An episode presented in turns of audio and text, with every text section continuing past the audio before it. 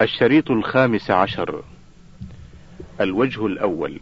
الاعتدال في حفلات الزواج. السؤال ما الأعمال المشروعة التي يجوز أن تفعل لإظهار الأعراس للرجال وللنساء؟ وما توجيهكم لأولئك الذين يبالغون في إقامة الحفلات في الزواج كمن يستأجر أماكن الأفراح بما يزيد عن عشرة آلاف ريال لليلة الواحدة؟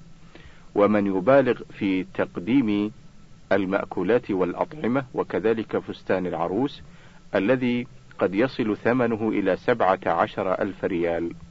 الجواب الحفلات التي تقام للزواج أو تقام لمناسبات أخرى كغيرها من التصرفات التي يتصرف بها الإنسان أي أنها إذا كانت في الحدود الشرعية فلا بأس بها. وإذا زادت عن الحدود الشرعية كانت حراما. فإن الله سبحانه وتعالى ذكر قاعدة عامة في كتابه فقال تعالى: وكلوا واشربوا ولا تسرفوا. سورة الأعراف من الآية الواحدة والثلاثين. فكل ما كان فيه إسراف وخرج عن حدود الاعتدال فيه وخرج عن حدود الاعتدال فإنه منهي عنه. وقد امتدح الله والذين إذا أنفقوا لم يسرفوا ولم يقتروا وكان بين ذلك قواما. سورة الفرقان الآية السابعة والستون. والذي أنصح به إخواننا أن يكونوا في حفلات الزواج معتدلين في نفقاتهم بالنسبة للولائم وبالنسبة للمكان وبالنسبة لللباس لأن أعظم النكاح بركة أيسره مؤونة.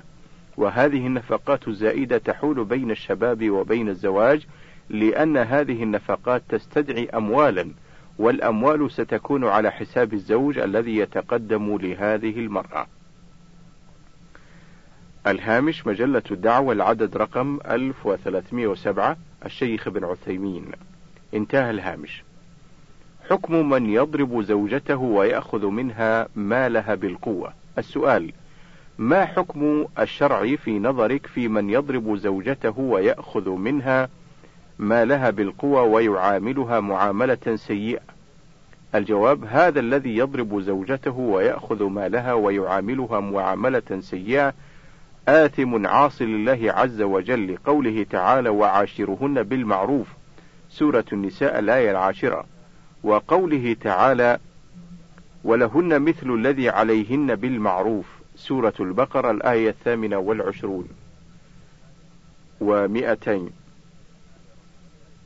الآية رقم 228 ولا يجوز لأحد أن يعامل امرأته هذه المعاملة السيئة ثم يذهب ليطالبها أن تعامله معاملة حسنة فإن هذا من الجور الداخل في قوله تعالى ويل للمطففين الذين إذا اكتالوا على الناس يستوفون وإذا كالوهم أو وزنوهم يخسرون.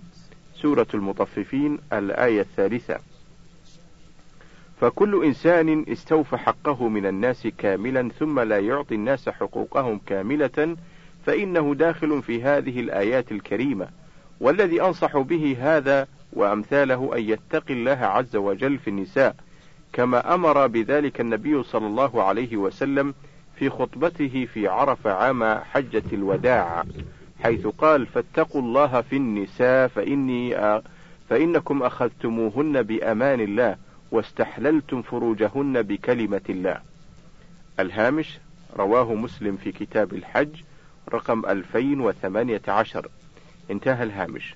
وأقول له ولأمثاله إنه لا يمكن أن تكون الحياة سعيدة إلا إذا تعامل الزوجان كل منهما مع الآخر بالعدل والإحسان والغض عن المساوئ ومشاهدة المحاسن. قال النبي صلى الله عليه وسلم: لا يفرك مؤمن مؤمنة إن كره منها خلقا رضي منها خلقا آخر. الهامش رواه مسلم في الرضاع رقم 1469. الهامش أيضا من فتوى للشيخ ابن عثيمين عليها توقيعه. انتهى الهامش. النكاح بنية الطلاق. السؤال هذا شخص أراد أن يذهب إلى الخارج لأنه مبتعث فأراد أن يحصن فرجه بأن يتزوج من هناك لمدة معينة ثم بعد ذلك يطلق هذه الزوجة دون أن يخبرها بأنه سوف يطلقها. فما حكم فعله هذا؟ الجواب هذا النكاح بنية الطلاق لا يخلو من حالين. إما أن يشترط في العقد بأنه يتزوجها لمدة شهر أو سنة أو حتى تنتهي دراسته.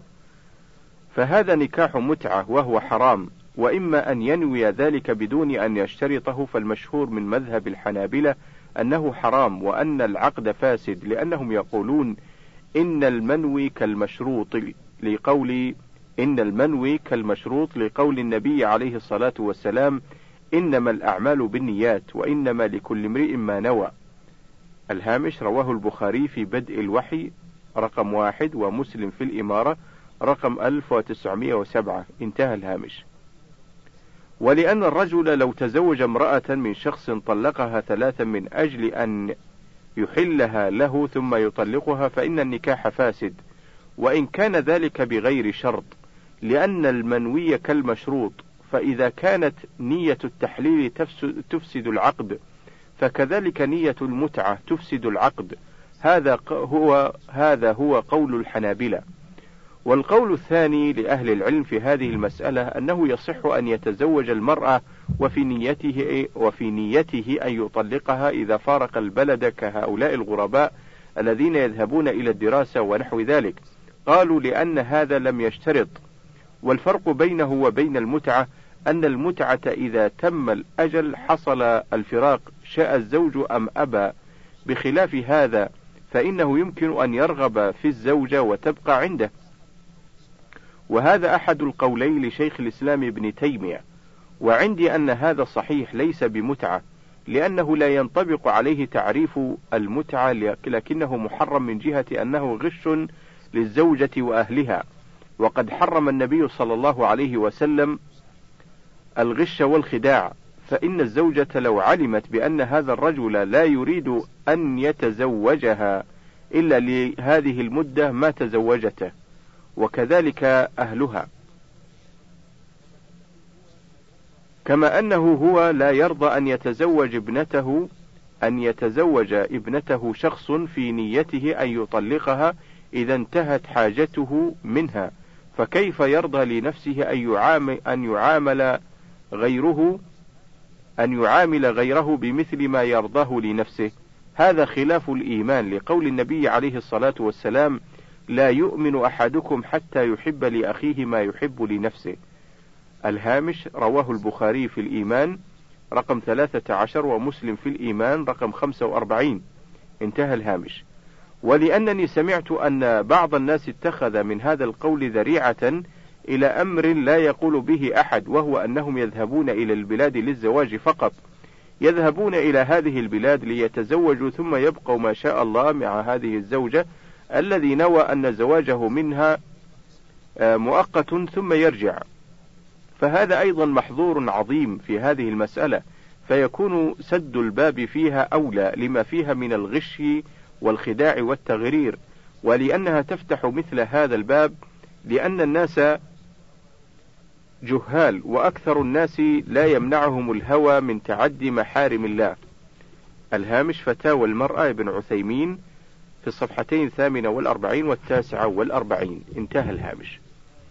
حكم الزواج من الخارج بنية الطلاق والفرق بينه وبين المتعة. السؤال بعض المسلمين يسافرون للدراسة وغيرها إلى الخارج فهل يجوز له أن يتزوج بنية الطلاق؟ وما الفرق بينه وبين زواج المتعة؟ أرجو توضيح هذا الأمر وفقكم الله. الجواب الزواج في الخارج فيه ضرر عظيم وخطر, وخطر كبير. فلا يجوز السفر للخارج إلا بشروط مهمة. لأن السفر للخارج يعرضه للكفر بالله ويعرضه للمعاصي من شرب الخمر وتعاطي الزنا وغير هذا من الشرور وغير هذا من الشرور. ولهذا نص العلماء على تحريم السفر إلى بلاد الكفار عملا بقول النبي صلى الله عليه وسلم أنا بريء من كل مسلم يقيم بين بين المشركين. الهامش رواه أبو داود في الجهاد رقم 2645 والترمذي في السير رقم 1604 والنسائي في القسامة رقم 36 الجزء الثامن. انتهى الهامش. فالإقامة بينهم خطيرة جدا سواء كانت للسياحة أو للدراسة أو للتجارة أو غير ذلك. فهؤلاء المسافرون من الطلبة من الثانوي والمتوسط أو للدراسة الجامعية على خطر عظيم والواجب على الدولة وفقها الله أن تؤمن لهم الدراسة في الداخل وليس لها أن تسمح لهم بالسفر إلى الخارج لما فيه من الخطر العظيم. وقد نشأ عن ذلك شر كثير من الردة والتساهل بالمعاصي من الزنا وشرب الخمور وأعظم من ذلك ترك الصلوات كما هو معلوم عند من سبر أحوال من يسافر للخارج إلا من رحم الله منهم وهم القليل. فالواجب منعهم من ذلك وألا يسافر إلا الرجال المعروفون بالدين والإيمان والعلم والفضل إذا كان ذلك للدعوة إلى الله أو التخصص لأمور تحتاجها الدولة الإسلامية. وعلى المسافر المعروف بالعلم والفضل والإيمان واجب الاستقامة حتى يدعو إلى الله على بصيرة ويتعلم ما بعث من أجله. وحت وقد يستثنى من ذلك وقد يستثنى من ذلك ما يضطر إليه من العلوم وليس له من يدرسه ولا يتيسر استخدام من يدرسه وأن يكون المبتعث ممن عرف بالدين والإيمان والعلم والفضل كما ذكرنا آنفا. أما الزواج بنية الطلاق ففيه خلاف بين العلماء، منهم من كره ذلك كالأوزاعي رحمه الله وجماعة، وقالوا إنه يشبه المتعة، وقالوا إنه يشبه المتعة، فليس له أن يتزوج بنية الطلاق عندهم، وذهب الأكثرون من أهل العلم كما قال الموفق ابن قدامة رحمه الله في المغني إلى جواز ذلك إذا كانت النية بينه وبين ربه فقط وليس بشرط كأن يسافر للدراسة أو أعمال أخرى وخاف على نفسه فله أن يتزوج ولو نوى طلاقها إذا انتهت مهمته. وهذا هو الأرجح إذا كان ذلك بينه وبين ربه فقط من دون مشارطة ولا إعلام للزوجة ولا وليها بل بينه وبين الله. فجمهور أهل العلم يقولون لا بأس بذلك كما تقدم وليس من المتعة في شيء لأنه بينه وبين الله ليس في ذلك مشارطة. أما المتعة ففيها فيها أما المتعة ففيها المشارطة شهرا أو شهرين أو سنة أو سنتين. بينه وبين أهل الزوجة أو بينه وبين الزوجة. وهذا النكاح يقال له نكاح متعة. وهو حرام بالإجماع ولم يتساهل فيه إلا الرافضة. وكان مباحا في أول الإسلام ثم نسخ وحرمه الله إلى يوم القيامة كما ثبت ذلك في الأحاديث الصحيحة عن النبي صلى الله عليه وسلم. أما أن يتزوج في بلاد سافر إليها للدراسة أو لكونه سفيرا أو لأسباب أخرى تسوغ تسوغ له السفر إلى بلاد الكفار فإنه يجوز له النكاح بنية الطلاق إذا أراد أن يرجع كما تقدم إذا احتاج إلى الزواج خوفا على نفسه. ولكن ترك هذه النية أولى احتياطا للدين وخروجا من خلاف العلماء ولأنه ليس هناك حاجة إلى هذه النية لأن الزوج ليس ممنوعا من الطلاق. إذا رأى المصلحة في ذلك ولو لم ينوه عند النكاح. الهامش مجموع فتاوى ومقالات متنوعة الجزء الخامس من الصفحة الواحدة والأربعين وحتى الثالثة والأربعين الشيخ بن باز رحمه الله. انتهى الهامش. السن المناسب للزواج. السؤال ما هو السن المناسب للزواج بالنسبة للمرأة والرجل لأن بعض الفتيات لا يقبلن الزواج ممن يكبرهن سنا وكذلك بعض الرجال لا يتزوجون ممن يكبرهم في السن. نرجو الإجابة جزاكم الله خيرا. الجواب أوصي أو أوصي الفتيات بألا يرفضن الرجل لكبر سنه كأن يكون يكبرها بعشر سنين أو بعشرين سنة أو بثلاثين سنة. ليس هذا بعذر. فقد تزوج النبي صلى الله عليه وسلم عائشة وهي وهو ابن ثلاث وخمسين سنة وهي بنت تسع سنين فالكبر لا يضر.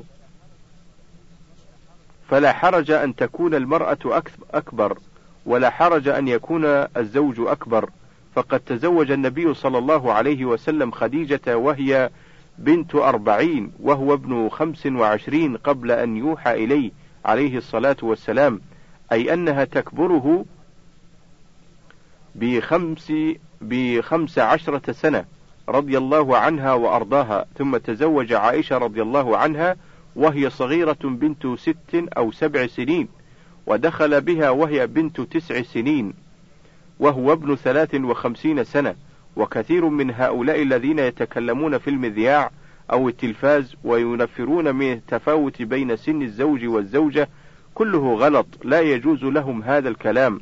الواجب أن المرأة تنظر في الزوج فإذا كان صالحا ومناسبا فإنه ينبغي لها أن توافق ولو كان أكبر منها سنا. وهكذا الرجل ينبغي له أن يعتني بالمرأة الصالحة ذات الدين ولو كانت أكبر منه إذا كانت في سن الشباب وسن الإنجاب. فالحاصل أن السن لا ينبغي أن يكون عذرا ولا ينبغي أن يكون عيبا ما دام الرجل صالحا والفتاة صالحة. أصلح الله حال الجميع. الهامش فتاوى المرأة في الصفحة الرابعة والخمسين الشيخ بن باز رحمه الله. انتهى الهامش. حكم الشرع في الآباء الذين يمنعون تزويج بناتهم لأنهم يأخذون رواتبهن.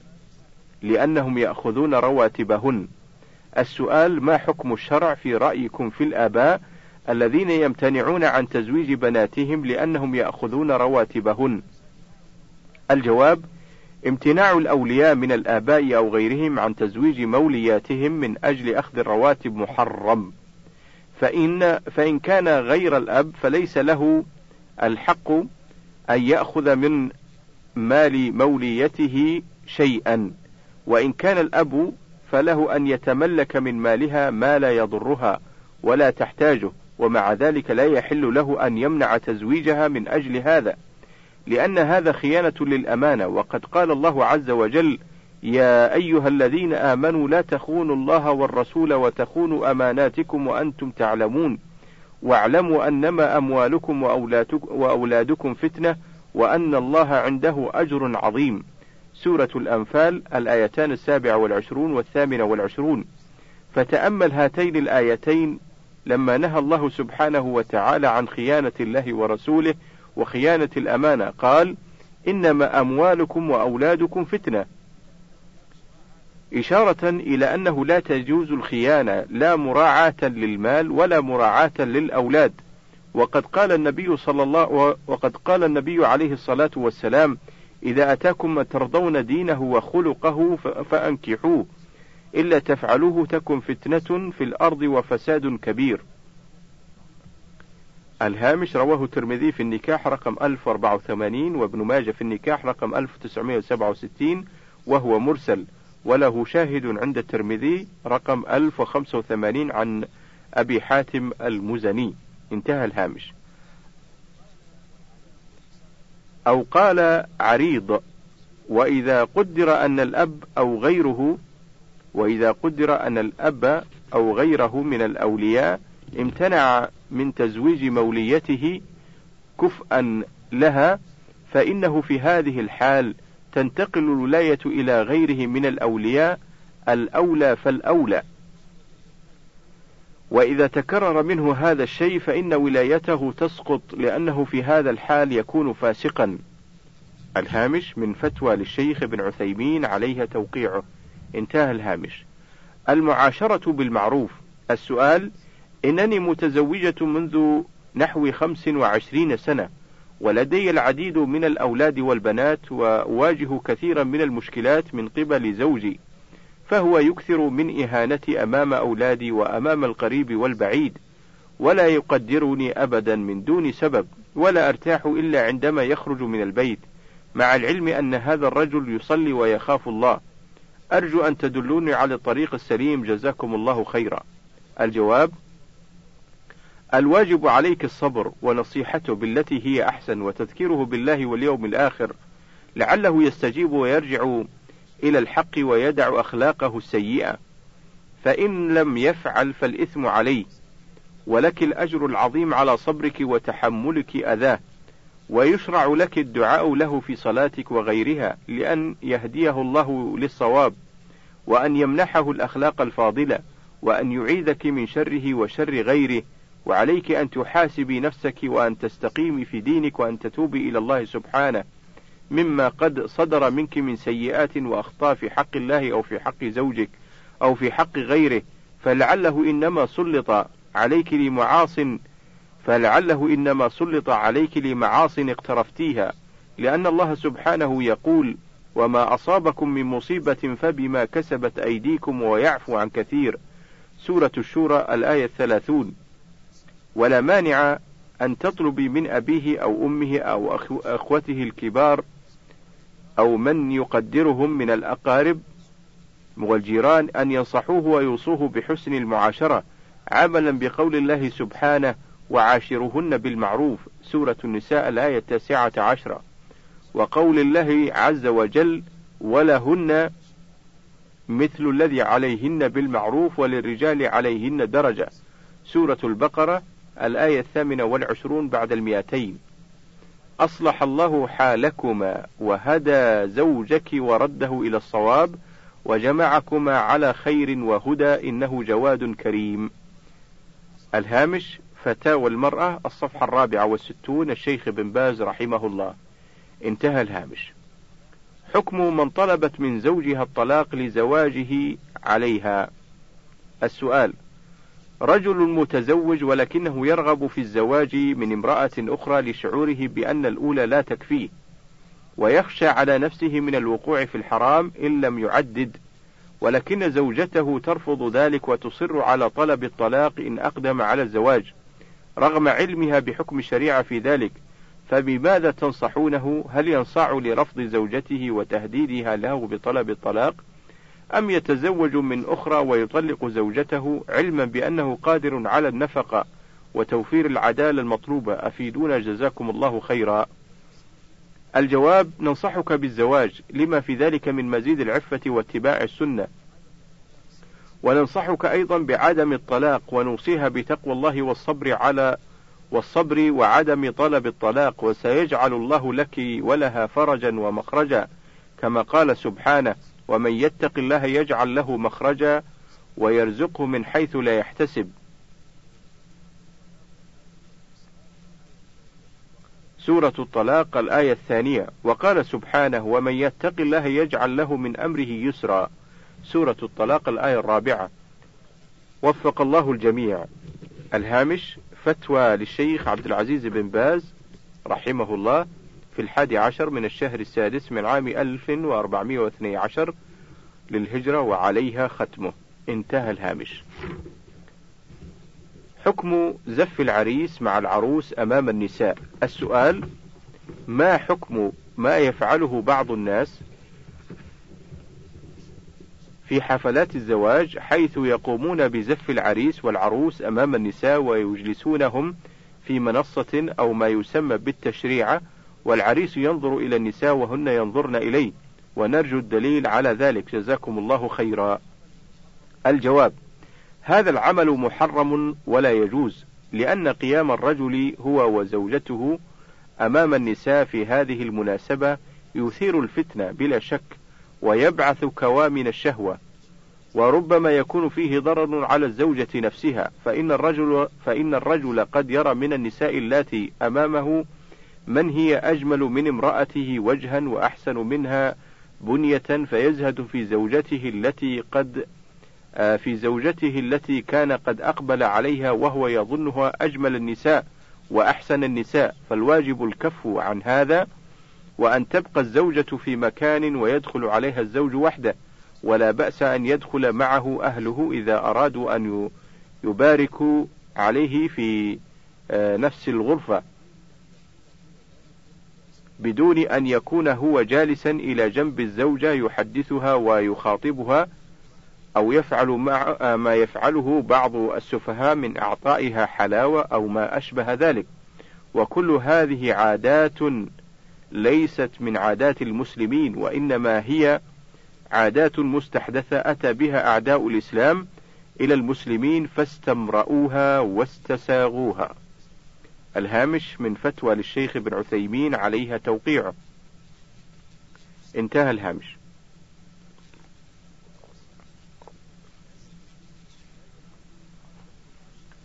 لا يجوز زف العريس مع العروس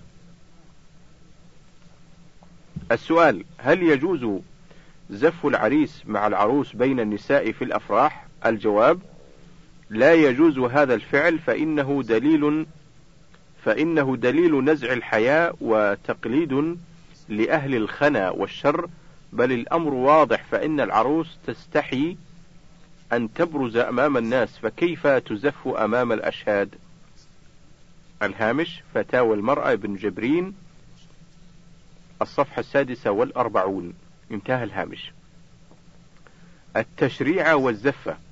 أجاب سماحته عن زف العريس والعروس أمام النساء في الأفراح وجلوسهم في المنصة أو ما يسمى التشريع قائلا ومن الأمور المنكرة التي استحدثها الناس في هذا الزمان وضع منصة للعروس بين النساء يجلس إليها زوجها بحضرة النساء السافرات المتبرجات وربما حضر معه غيره من أقاربه أو أقاربها من الرجال.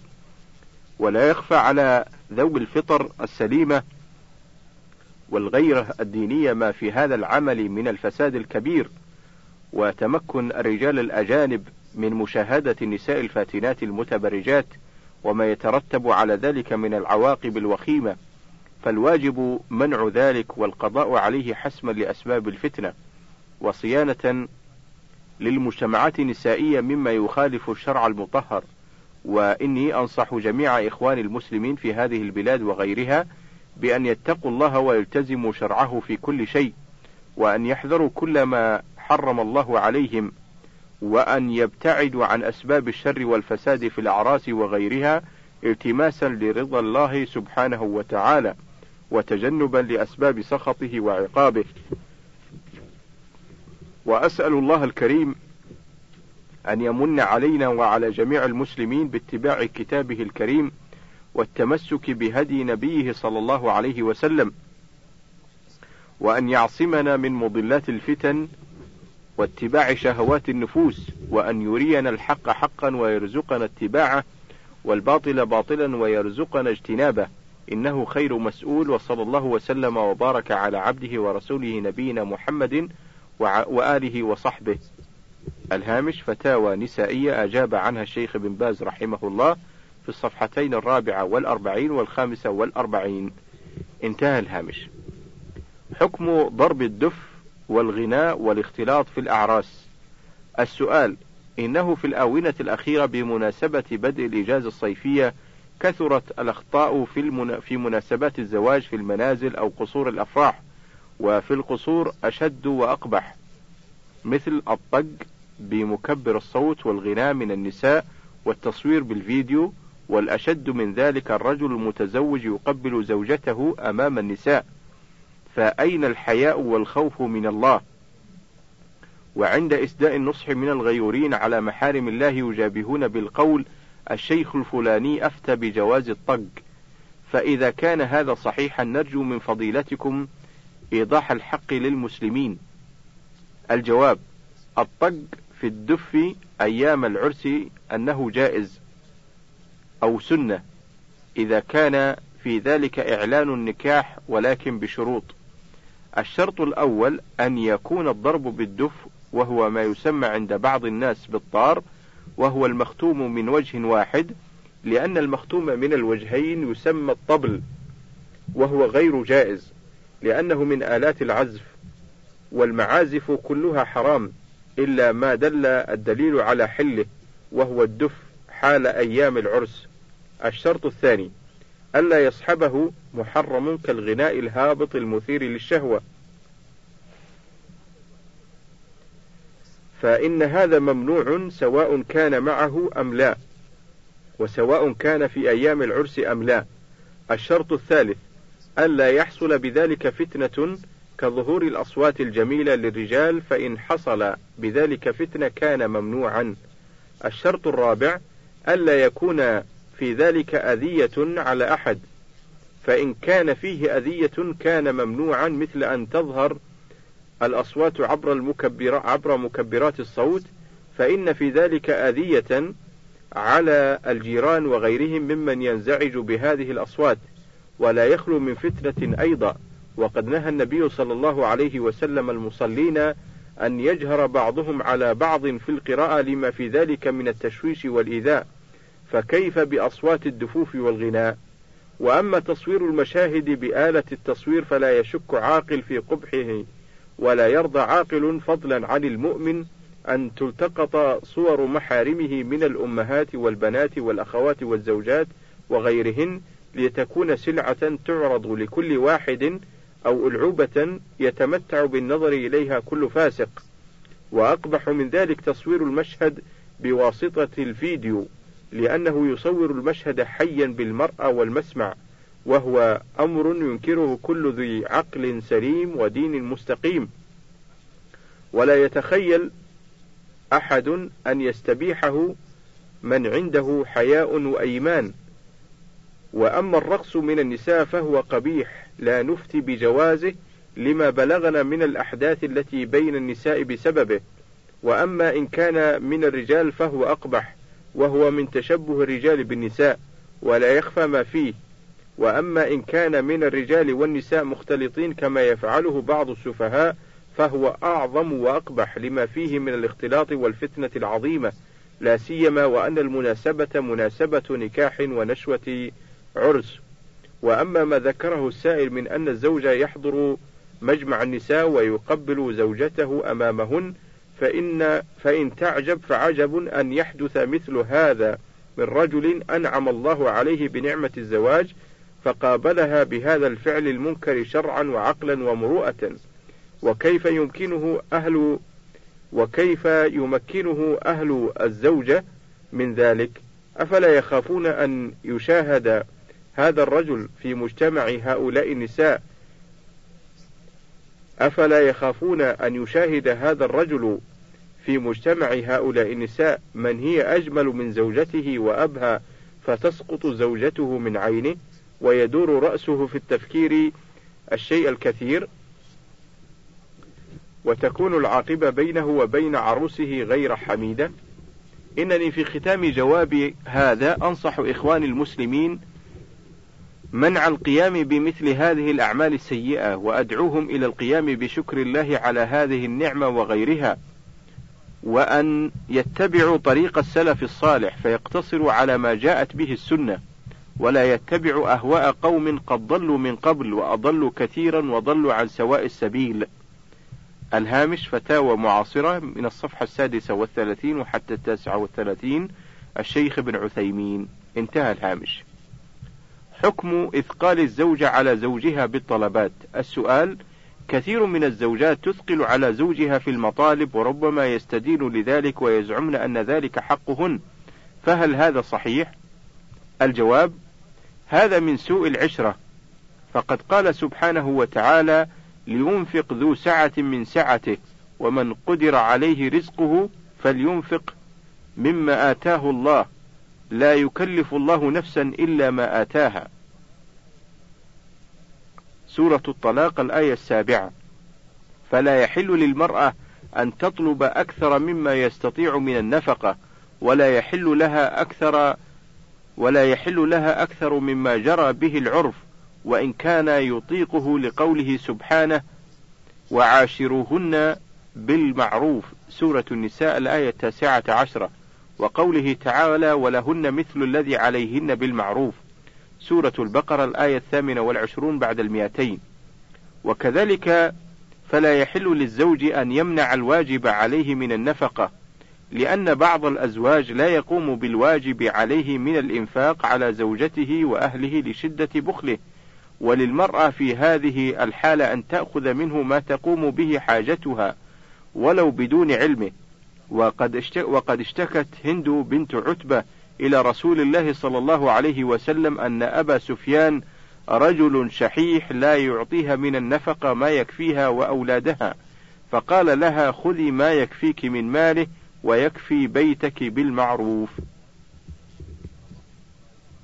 الهامش رواه البخاري في البيوع رقم 2211 ومسلم في الأقضية رقم 1714 الهامش أيضا مجموع دروس فتاوى الحرم المكي الجزء الثالث في الصفحة التاسعة والأربعين بعد المئتين والخمسين بعد المئتين.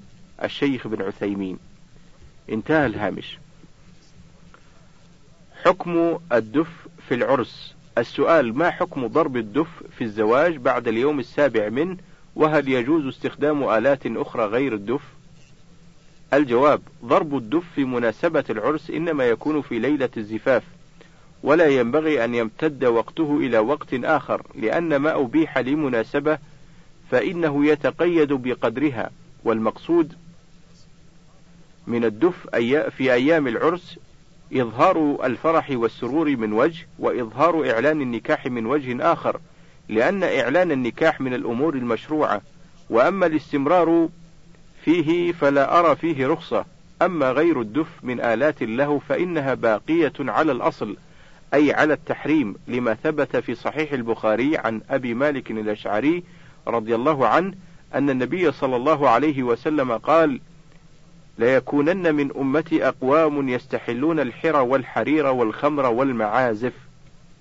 الهامش رواه البخاري في الأشربة رقم خمسة آلاف وخمسمائة وتسعين انتهى الهامش.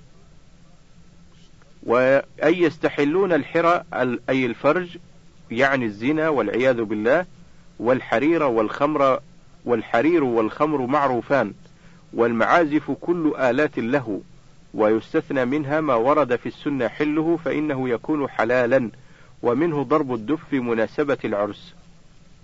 الهامش الدعوة في التاسع عشر من الشهر السابع من عام اثني عشر واربعمائة وألف للهجرة العدد رقم ألف وثلاثمائة وخمسة وعشرين الشيخ بن عثيمين.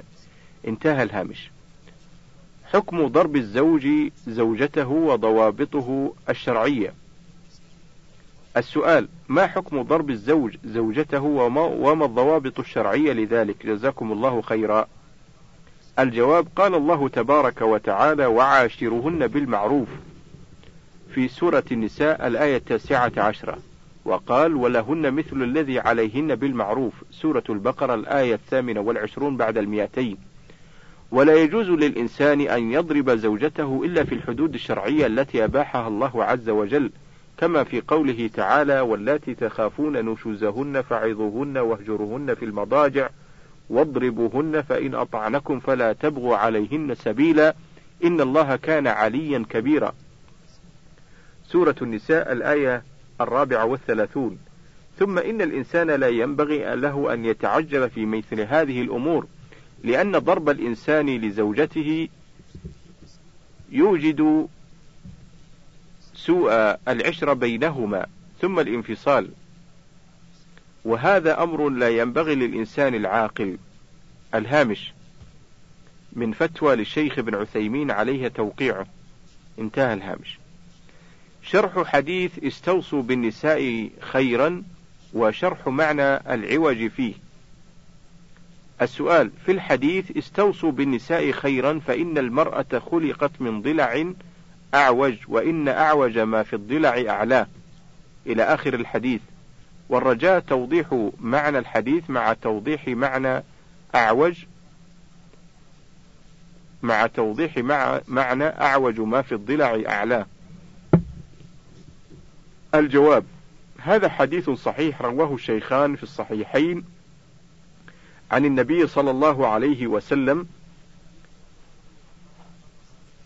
من حديث أبي هريرة رضي الله عنه قال صلى الله عليه وسلم استوصوا بالنساء خيرا فإنهن خلقن من ضلع وإن أعوج ما وإن أعوج شيء في الضلع أعلاه فاستوصوا بالنساء خيرا. انتهى.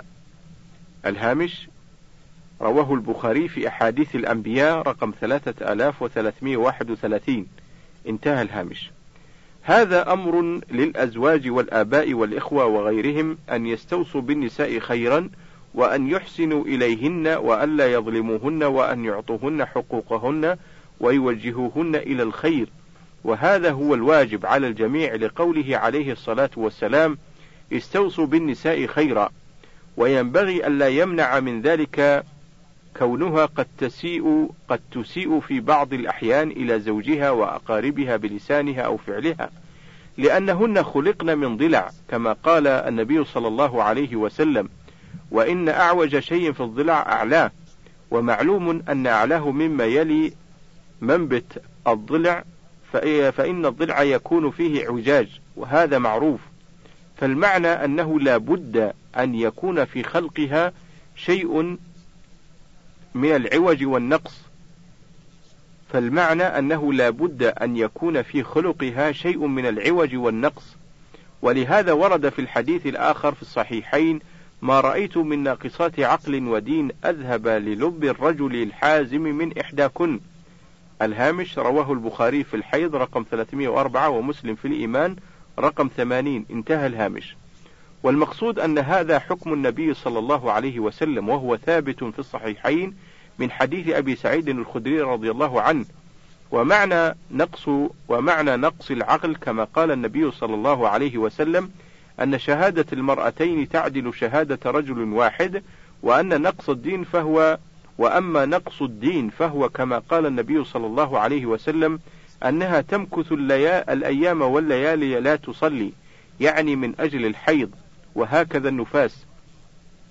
وهذا نقص كتبه الله عليها ليس عليها فيه إثم فينبغي لها أن تعترف بذلك على الوجه الذي أرشد إليه النبي صلى الله عليه وسلم ولو كانت ذات علم وتقى لأن النبي صلى الله عليه وسلم لا ينطق عن الهوى وإنما ذلك منه وحي يوحيه الله إليه فيبلغه الأمة كما قال عز وجل والنجم إذا هوى ما ضل صاحبكم وما غوى وما ينطق عن الهوى إن هو إلا وحي يوحى. سورة النجم الآية من الآية الأولى وحتى الرابعة.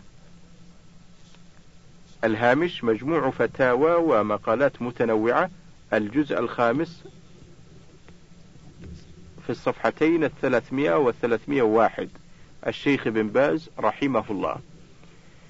انتهى الهامش. وبهذا ينتهي الوجه الأول وننتقل إلى الوجه الثاني.